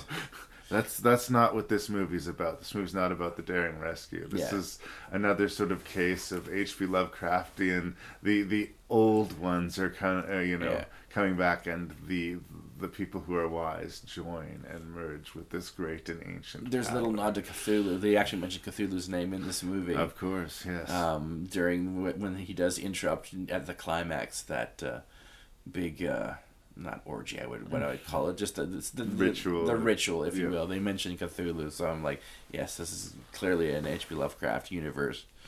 Um, I, another thing I like, I, I, I guess I got a vibe. There's definitely a European horror vibe to it, almost like a la Who Can Kill the Child. I don't know if you ever saw that one, Right. or they, you know, they land on this island. It's all much like Children of the Corn. The kids have killed all the adults and now rule the place. I that- certainly did enjoy the abandoned uh, sort of fishing village. Yes. Uh, and then you kind of got a real huge Night of the Living Dead vibe going Yeah. for a while. Yes. Um, with him, you know, slowly realizing how off everybody is, and Yeah. how they're they're not just hunched over and, and sickly, but malformed. Yes. And uh, you know how you know people keep disappearing. You know, he's just trying to reconnect with his fiance. Yeah. Um, yeah, there's a there the real theme of the story and the movie is sort of cruel fate. Yeah. There's sort of an inevitability. There's nothing that you can do to escape your fate in this world if you're fated to do something. Yeah. And um in in the end you have to sort of embrace your fate uh, to find any kind of joy, even if your fate is to become a monster. Yes. Yeah. um there's a lot of really memorable sequences in this movie. I think one of the standout ones for me when it first passed, yes. uh, there is a scene of torture and execution. That is well done. in which uh, basically a, a a person's head is essentially peeled like an apple. Yes. Uh, while they're alive, like Yes. I, I mean, presumably some point during this this operation, I'm sure. they He, would I'm sure bled that to if we had, but- to, I'm sure that he, you know, due to shock, probably would have passed out at least. It's done with practical special effects, Yeah, and is, it, it's really again, so well cringeworthy. It- yeah. It's it's very very well done. Yeah. uh, and uh, you Just know, on the right side of cartoon, but still very much horrifying. yeah. Uh, it you it feels it feels appropriate to the movie you're Yeah, watching. yes. You know, it is excessive, to, but no doubt. Yeah. But uh, you don't you, you you don't necessarily feel completely blindsided by it. Yeah. But the strength of those effects, as I said, are counterbalanced by some CG that it is really not good. Mm-hmm. Yeah. I'm particularly remembering like a blood trail underwater. Yeah, and, there was a couple, uh, and also uh, like sort of the underground. I think a lot of the underground water sequences are not done really well. Yeah, the backgrounds and Yeah. uh, some of the creatures that we'll see in the water Yeah. do not convince. Yes. Um, and that sort of takes this movie down to the B level quality, Yeah. which is, is kind of unfortunate because I think that the, the story is a really, really good one Yeah. and uh, sort of deserving of A-list treatment. like the rest of Stuart, Stuart Gordon's films, he was he'll never be known as being a brilliant screenwriter, and it once again Dagon falls into the same category where it's a great story, but some of the lines the actors have to try and you know chew out eh, is not good. Well, and you mentioned European influence. There's a good and bad aspect of that. Yeah. The cinematography is strong. The sense of atmosphere and place is Yeah. strong, and I can appreciate that. Yeah. But a lot of the actors seem to have their voices redubbed. Yeah. In the movie, as Yeah. often happens, they shoot it in various European markets, and uh, Yeah. to find a get way to get the film done as cheaply as possible. Yeah. And then they try and tinker with it in post with by dubbing over their voices. And Yeah. uh, nine times out of ten, I find that very distracting. Yeah. And it's one of those things that sort of takes that movie down to the B level. Yeah. Um, that said, I do not want to dissuade anybody from watching Dagon because if you're in the mood for a monster movie and if you're a fan of H.P. Lovecraft, Yeah. this movie does do justice to the story Yes. and uh, it does succeed in sort of keeping uh, what the fuck is gonna happen next. Yeah, there there are, are a couple what the fuck moments with this movie. It's quirky enough that you know it, it stays with you. It's like I said, it's not it's not a monster movie where you know it, it goes through your body like a happy meal and you soon forget it. There are things that do stay with the movie, and like I said, I've now seen it three times. If I you know didn't like it, I would be hard pressed to at least see it again. So there is something about Dagon. Yeah. Um, I have not read the short story. I'm just just now getting into H.P. Lovecraft. You know, actually his written work. So, um, there there's something about uh, Stuart Gordon. I, I don't know quite what it is. It's you know his weird sort of sense of humor, um, but his films do stay with you. Yeah. Um, and this one clearly does. Uh, there's just something honest to me about Stuart Gordon. Yeah. A about like the fact that his movies are are, are low budget and handmade, Yeah. but uh, he completely embraces the sort of sex and violence, which yeah of the Yeah. genre, Yeah. in, in a way that. Well, like I say, is somehow honest, you know. Yeah. Yeah, uh, you know. he knows who his a target audience is, and he goes to it. He will never be an Academy Award-winning filmmaker, um, but he is like the Roger Cormans of this world, where you know. And honestly, he, to me, he has an amazing life. He gets to make monster movies for his living. That's and what I do does. feel like he's making exactly the movies he wants to make. Yeah. I'm sure that he makes compromises, and Yeah. like he would, you know, sometimes dream he had, uh, you know, Yeah. a hundred million dollar budget. But uh, he always, you, always know when you're watching a Stuart Gordon joint. Yeah. And uh, it's almost always worth the price of admission, and Yeah. Dagon is certainly no exception. so. A big thumbs up uh, from me for Yeah. Dagon. Is there anything else you want to say? No, I think that that's pretty much it.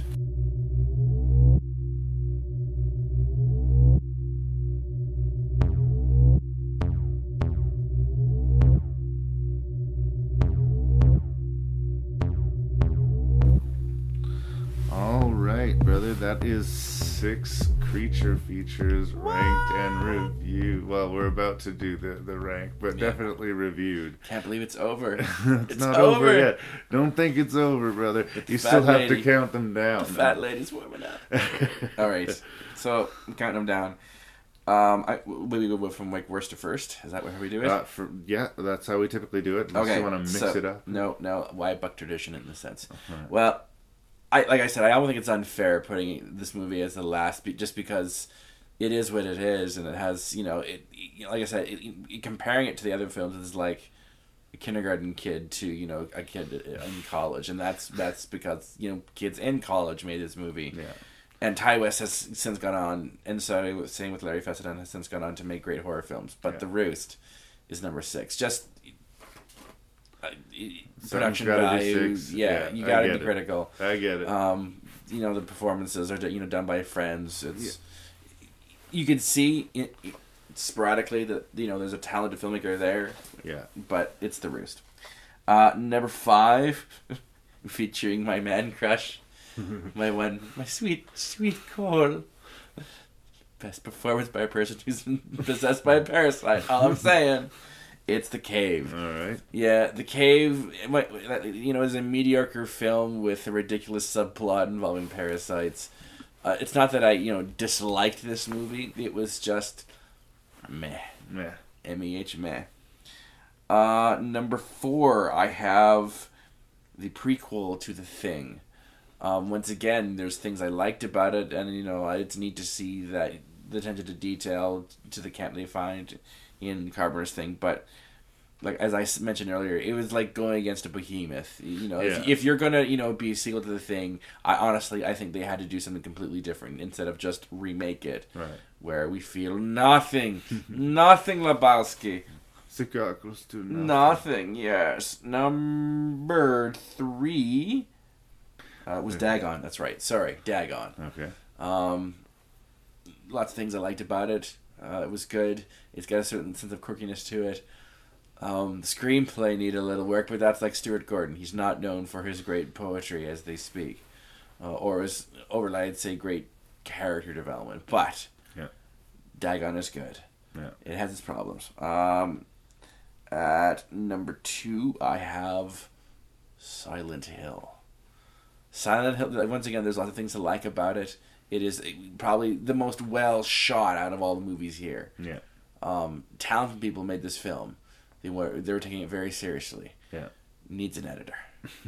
need, need, needs to cut. You know, some, with with the whole walking down the hall. It doesn't it doesn't have to be exactly the game precisely. And last but not least, as number one, I do have Creep. Overall, Creep is pretty good. There's not a lot I would change. I would change for it. it you know, it, it keeps it simple, stupid. It really does. You know, it doesn't have to be deep before. You know, you don't have to explain your monster a whole lot. In fact, usually the less you know about it, the better. Um, it uses, you know, its environment quite well. It's always nice to see Franka Potente run. Yeah. and she does a lot of it. I say. Yeah, no, she's typecast She's for good. her So Creep, ability to out run. of out of that bunch, I think, is probably the best. Well, uh, Doesn't reinvent the wheel. Yeah. but it's good. I am too like a great fan of Christopher Smith, so I, I mean I I definitely like that choice. Yeah. Um, you know, like for a while there, while Yeah. you were doing the list, I was thinking this is the episode. Episode eighteen is going to be the episode where we're all in alignment again. Yeah. It's been since I believe episode three was Yeah. the only episode so far where someone went six for six, and uh, Really? we didn't get there. we didn't. I thought we did, did that with werewolves. No, no, we didn't No. match hundred percent. Really? No, no, we didn't. We were very close, but Okay. Wolfen screwed it up. Okay, that's Number right. six in my list, I agree, is the Roost. Yeah. and I do agree that it, it it's just outmatched by both you know the production Yeah. value and the just experience of the Yeah. people involved. Yeah. It is a curio for hardcore horror geeks like myself. Yeah. Um, but for most people, I think that they will find it amateur. They'll they'll turn it off in the first ten Yeah. minutes. Um, especially with that overlong Tom tracking Noonan- shot. Tom Noonan. Tom Noonan tries to get some giggles out of you, and I do like his weird twitchy game that he does. But Yeah. uh, he, he's going to be used to much better effect in House of the Devil, and Yeah. I think you're much better suited to just watch House of the Devil again Yeah. than go back to the Roost. Um, I think it's more interesting to look forward to what Ti West will bring than to look into his backyard, to, to back Yeah. catalog to do. Um, the Cave, I agree. Yeah. Would be my number five pick, and it's it, it's just an instantly forgettable creature Yeah. feature, and that's Yeah. its sort of biggest sin. I think we were quite hard on it, but Yes. uh, uh, uh, it's not outright terrible. No, no, it's not. It's, It's not. just pretty pretty bland, kind of a It'll pass over you, and you will feel nothing. Yeah, it it's not. It doesn't outrage me, but uh, yeah. Yeah. it leaves no impression. Yeah. Um. So yeah, there it was. Number four, The Thing, two thousand and ten. Yeah. Um. I, I, I, the intentions were good, and I, you know, it was an, a good kick at the can. Yeah. You just, yeah, it was crushed under the weight of the shadow of the original, and it was an almost impossible task. Yeah. Uh, and uh, they tried, and um, it's it's interesting, but uh, I think for diehard Thing fans, you have to see it. But beyond that, if you can detach yourself and just watch it as a as a creature feature, it's Yeah. fairly diverting. But uh, under under the shadow of the original thing, it just it, it it's it's a tough sell. Yeah. And uh, down to number three, that's where I put Silent Hill. Um, again, a visually astounding movie, Yeah. uh, rich in production values, but Yeah. but too long and a little melodramatic at times, and a little clumsy in its delivery of information and Yeah, yeah. Um, so there it was. Um, controversially, and I will understand if anything in my list makes you cry bullshit will be this. Okay. Number two is where I put creep. Okay. Um, Okay. I, I, I think it's a really well constructed thriller. I Yeah. really like the creature. Yeah. Um, the sort of torture porny sequence in the abortion clinic, Yeah. uh, underground creepy clinic, Yeah. uh, is a sort of sequence that in another movie would have really turned me off the Yeah. film. But uh, as perverse as it sounds, the movie earns it. Okay. Um, there there are moments of levity and lightness uh, Mhm. that they that they put into the movie, and sometimes that can be a miscue. But the all everything is juggled quite well here, Yeah. And uh, you can see the talent that is Christopher Smith, Yes. and uh, and he would follow through with that and in Yeah. subsequent work. So, Yeah. yay, creep number two. Yeah. Um, my lists are intensely personal sometimes, Okay. and uh, the reason I'm going to put Dagon number one in my creature feature is Okay. It's sort of the mid range represented. We have like big budget monster movies like Yes. The Thing and Silent Hill, and we have the tiny budget monster movies like like The Roost and, Yeah. and, and Creep. And I think Dagon sort of fits snugly in the middle. And we have sort of a great swath of creatures we see here. Yeah. The entire all the townsfolk in in the movie uh, Yeah. are sort of turning into these sea creatures, these Yeah. squid monsters. Yeah. And uh, we get a, a, a rich variety of creatures that I have not seen before. Yeah. I love the fact that I don't know where this movie is going when I watch it, or if well, I know the basic structure of the story, Yeah. but scene to scene, I don't know what I'm going to be subjected to. It takes turns that you thought were going to go a certain way. I'll, Mhm. I'll give it that. Yeah. Like you thought for sure that that the heroine would would be saved at the end, and then you know, Yeah. I'll give you that. and uh, yeah, it keeps you on your toes in that way. You do have to look past a lot of things, and I do think people will disagree with Dagon as number one because of the dubbing and because of some of that bad CGI. But because I can't really think of a, a, a, a, an attempt at an H.P. Lovecraft adaptation that comes as close to the mark as getting it as Dagon, um, I got to give it high praise.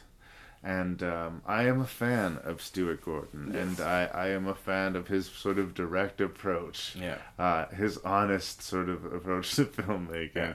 Uh, he doesn't always hit it out of the park, but uh, if he wants to keep on adapting H.P. Lovecraft, I will be first in line to watch more. Um, I'm a big supporter of Dagon, warts and all, and for me, sentimentally, it goes to number one on my list. Well, that's interesting. I guess the only thing that I would call BS on, or Yeah.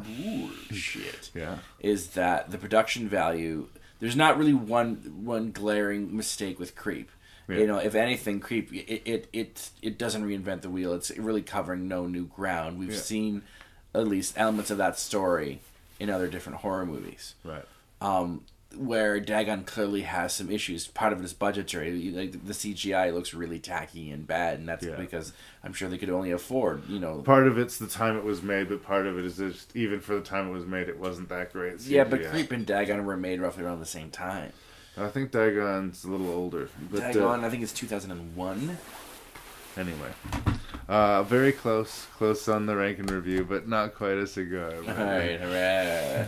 no, I guess that that they're they're everything about the creep is done, you know, technically really really well from production to performance. So there's not there's not a lot of things that you know you could really sort of critique on if you're going to be harsh on it. It's the fact that it's just not an original story. Yeah. Um, where I guess Dagon to me, there's some clear problems. Like, like as I mentioned earlier, the, some of the screenwriting is not really done well. The uh, um, the CGI looks kind of tacky. Does it? But does it make turns that uh, I, I didn't see coming? Yes. So Dude lit himself on fire. Fire, yeah. go hard or go home, baby. Exactly. Uh, I mean, I, and I like Dagon. Like I said, it was. That's it what we call in show business commitment to a bit. yeah. no, I I mean that's the thing. I mean, both are really, really good films. I guess the only thing that that made that switch for me was that um, Dagon's got some, some glaring issues where Creep does not. All right. All I'm saying. I respectfully, I respectfully. I mean, I is Creep maybe a blow for blow a stronger film in the production standpoint than Yeah. Dagon? Yes, I just uh, the ambition of Dagon and the H.P. Lovecraft and Stuart Gordon combination I find irresistible, and, uh, And I I, stand my I stand by my. I understand. I understand. And I do not want people to think I don't have anything but love and respect for Christopher Smith. The fact that we've run episode 18 and we've reviewed his entire catalog, I think suggests that I'm a big fan. No, and I am from what I've seen.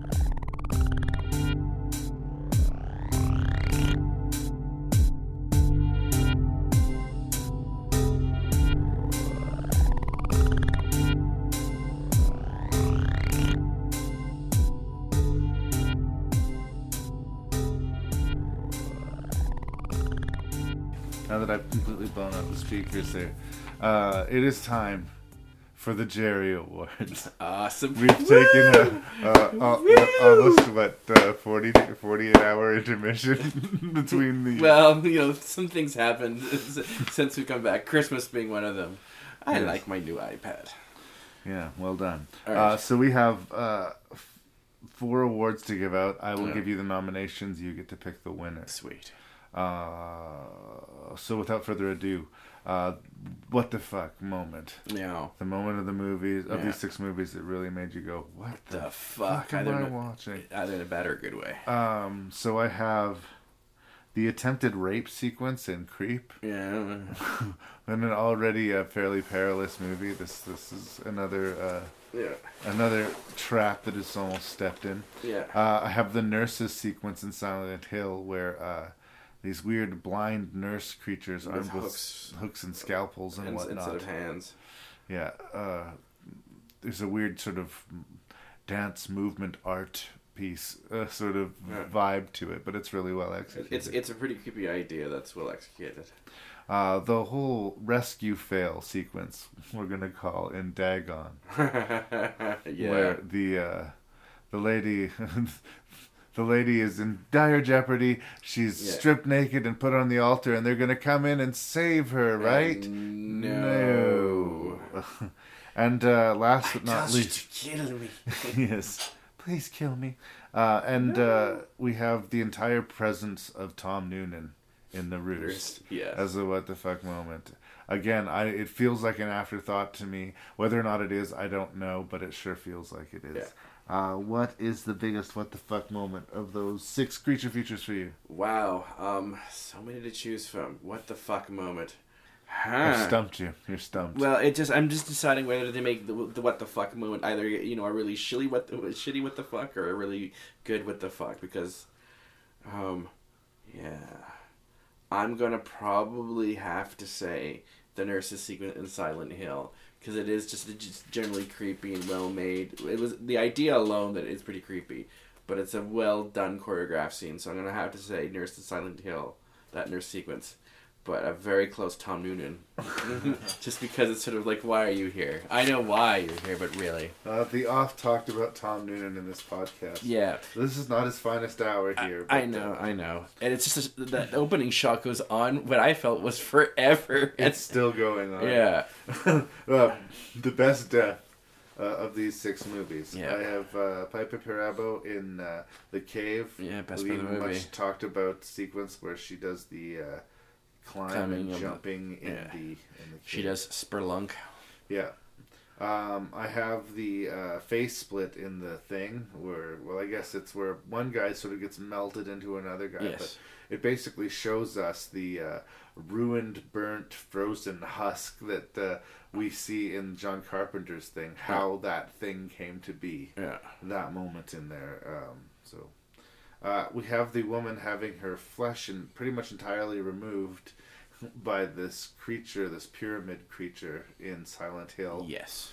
It was a fairly memorable moment. Yes, and I mean, you knew she was gonna die, but just not that particular way. It was kind of like, wow.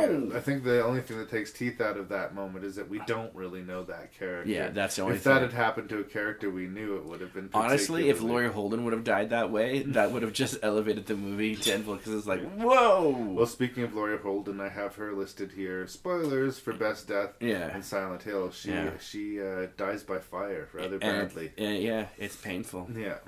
Uh, and then Um, we have the also discussed uh, abortion murder Yes, in Creep. Creep, yeah. Which is probably my the most uncomfortable moment in the sequence in that whole. Yeah, and there's there's a couple of uncomfortable moments in that movie. So And we have the skull peel in Dagon. Yeah. Where we have the uh, old fellow who's responsible for a, a whole lot of exposition in the movie. Yeah. Gets caught by this evil fellow who enjoys And torturing and and literally has his head, Head peeled, peeled. while he's alive. Yeah. An impressive feat in practical effects, if Yes. nothing else. Lee Beckmann, what was the best death of these six movies? well, has anyone else d- done a tie? I know we did last time with werewolves. It, it has happened before. Okay, well, I'm gonna do another one. I'm sorry, right, right. because there's two really good deaths that involve a lot of flesh ripping, and both when I both saw them, kind of went, "Holy fuck!" It's ironic that one is rather quick and the other one takes a little bit longer and earns its and earns its brutality. Um, I'm gonna have to do a tie between the uh, skull ripping or even fate, just the head ripping, slow t- removing of the flesh sequence in Dagon because really, that's the money shot right there. That's when you really. Well, I mean, the movie's already been weird and bonkers, but that's when you know you're watching something that was made by someone who is really off their rocker. yeah, yeah, yeah. They thought of it. They had to, they planned it. And they executed. Um, and then that sequence, that that death in Silent Hill, where Triangle Man, whatever whatever you want to call it, walks up to that sort of crazy, sad, mad woman, and her entire bodysuit is removed Yeah. from herself. Rends the entire her entire flesh from Yeah. her body, basically leaves them in one fell swoop, and like the blood is sprayed. skeleton behind almost. Yeah, well, yeah, and then the blood sort of like sprays into the church, if I'm not mistaken. Yeah. Like, it, like it's like whoosh, It is a shocking moment. it is, Yeah. it is, and a movie that was already full of very disturbing graphic violence as well. So I'm have to do a tie. It's All right. yeah, Silent Hill and Dagon a tying for best death sequences. Yes. All right, performances by an actor not Cole Hauser. yay, Cole Hauser. no, I can't obviously give this word to Cole Hauser because Nobody can compete with that dimple chin. oh god, that chin makes me all wet. Did I say that out loud?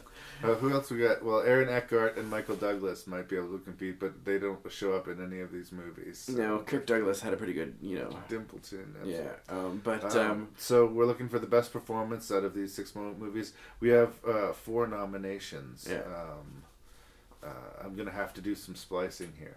Okay. Because I don't have the movies out in front of me, but we have the Creep monster. Yeah. In Creep, who Yeah. is played by a British actor whose name is Sean Harris. Plays the titular Creep from Creep. You might know him from the Red Riding trilogy or from Prometheus. Um, he gets around. Uh, yes, Sean Harris. Yeah. Yeah. And, uh, right. So uh, we got a nomination for that. I think it's a, an interesting. Uh, it's obviously a humanoid creature, but it's sort of he's played like a monster too. So it, it's sort of a fine line to walk. It's it's yeah no it's a it's a performance a, a lot of this, this is why you know I love actors like Lon Chaney who had you know was considered the man of a thousand faces.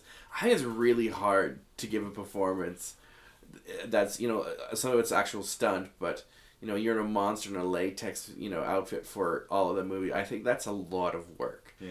That's a lot of physicality, like even you know to the point of uh, not avant-garde theater, commedia dell'arte, or or being a clown, but Yeah.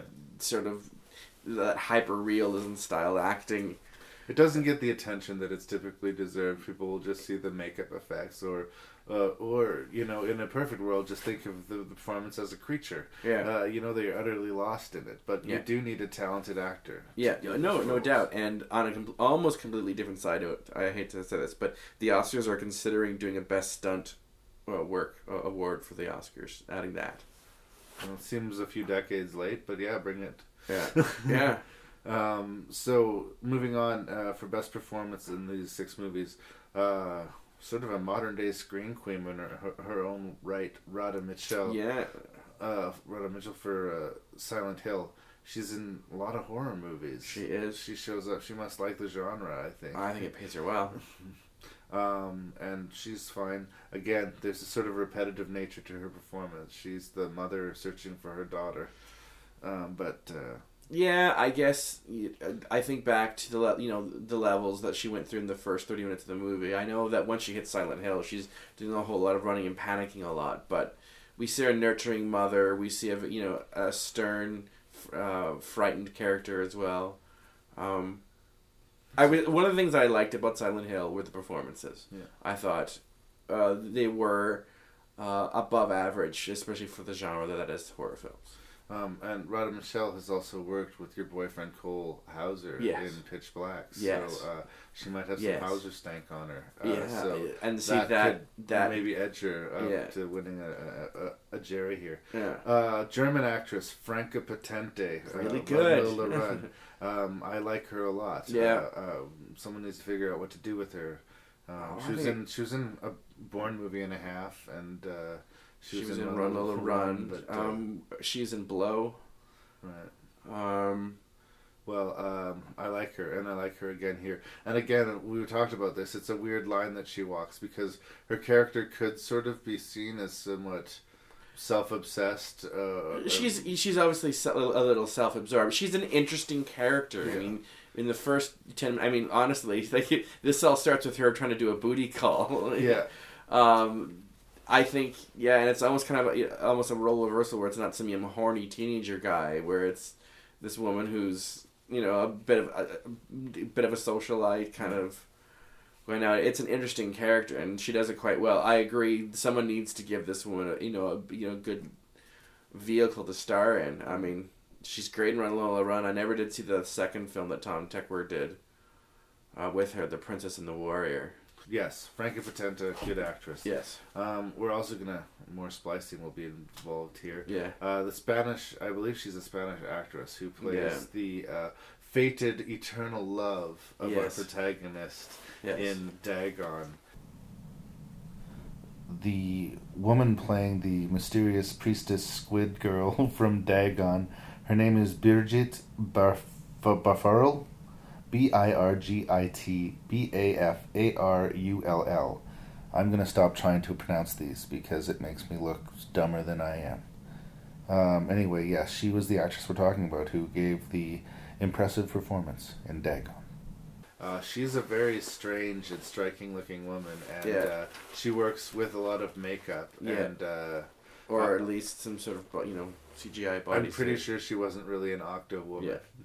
but uh, if she if she was, that's definitely why she got the part. But Yeah. she definitely uh, she makes an impression. I think the beauty of her performance is, you know, the movie is is strange and campy enough that she walks a fine line be- between sort of being so over the top and trying to be truthful in in a in a role that's really quite bizarre and silly anyway. So I do think a lot of the actors, like I say, I don't think English is their first language. So Yeah. they're either speaking their lines phonetically or they're sort of ba- overdubbed. Yeah. And in this character's p- place, I think it actually kind of it helps her a little bit too. Yeah. It sort of adds to the otherworldly quality of her. Yeah. Um, and she also has that those big eyes and that sort of need. As soon as she Yeah. sees them, she's got this sort of mine attitude to Yeah. her that's uh, like a possessive child. Yeah. It works. Yeah. Um, anyway, uh, so those are our nominations. We have three actresses and one actor. See, we we we, uh, we go for the best performance. You don't have to be a swinging dick to win a Jerry. Yep. Uh, who gave the best performance? That's really tough because um, I almost want to call a tie, but I am going to call just one winner. Um, I, I want to do a runner up. Frankie Potente, you did really, really well. Great character, great performance. I agree that someone needs to do something really good with this woman, Yeah. which she's uh, and she's been in some good films, um, but not just the sort of girlfriend role that she was for the Bourne film. She, you know, I think she needed to be front and center. Yeah. Um, but I'm gonna have to go with Radha. Is it Radha, Radha Mich- Michelle? Radha, Radha, Radha Michelle. Um, I like the journey of this character. I love the fact that you know she goes through all the you know she makes some interesting choices rather back re- like really kidnapping the child if you want to go and call it, and she goes. You see the journey of her being maternal and of her being scared and angry. we Um, definitely are anchored with her, and we we we are cheering for her. Yes. So it gives the ending a little bit more punch. Yes. Um, just too much running. Too much running. Yeah. Well, or, slowly walking. Yeah. Calling. But, um, um, yeah, I- I, I'm think gonna have to Radha say- Mitchell is a Jerry Award-winning actress From Australia. One more Jerry Award to give out, and then we're gonna put a bow on this, the nineteenth episode of Rank and Review. It's been spanked. All right. Yeah. Uh, and that is the best monster out Ah. of these six creature features. We have, of course, the Creep monster from Creep. Yep. We have the Thing Yeah. from the Thing. That's a sort of lot of monster to choose from there. Yeah. It sort of morphs about. We have the bats in the roost. Yeah. We have the parasitic cave monsters in Yeah. the cave. Yeah. We have the fish people in Dagon. Dagon. And we have the denizens of Silent Hill. Uh, special mention going to the pyramid monster and Yes. the uh, nurses and whatnot. Yeah. Which of these creature features featured the best creature? Um, I I'm gonna have to spread the love around this time around, and and even though the film had its problems, and even you can even criticize the execution of the monster at some points, but I think the most creativity in actually creating the monsters or or being the most creative monster is the the thing from the prequel, the thing. Uh, you Right. know, there's there's enough cool designs to it. Um, I I have to say, out of this flock uh, of, monster movies. The monsters were sort of some of the weaker ones that I ever imagined. I'm trying to think of like, you know, with some, of the best monsters, whether it be the things from Tremors or, yeah. Well, I understand the choice in this list. Um, I would probably give special mention again. I have a soft spot for for Dagon, but Yeah. we- I think we get a good cross section of monstrosity there. yeah, Uh, no, and the monsters are good. They're and, good. and it's much the same like with Silent Hill. Yeah. I think that the world, in a lot of ways, is, is Yeah. the most impressive thing about the movie. Yeah. the story is all right. The Yeah. uh, the performances are strong enough, but like, it's the world that's really intriguing, and uh, yeah. So we're giving it to the thing. We're giving it to the thing. Oh, we're giving it to We're the giving thing, it to the that thing. thing. Lee Beckmann, thank you so much for doing my podcast once again. It's been I'm awesome. sure we'll see you back again. Oh, you know, I'll be back. I'll never leave. Is there anything that you would like to say to the good people on the internet, or uh, Um, like even though that you know, when you finally do hear this, I'm sure it's been long past. Merry Christmas to all, and to all a good night. Yes uh, well, very late or very early Christmas wishes from Lee Beckmann. Yes. To all you all. Yeah. Uh, that's episode 19 of Rank Review. Thanks, you guys.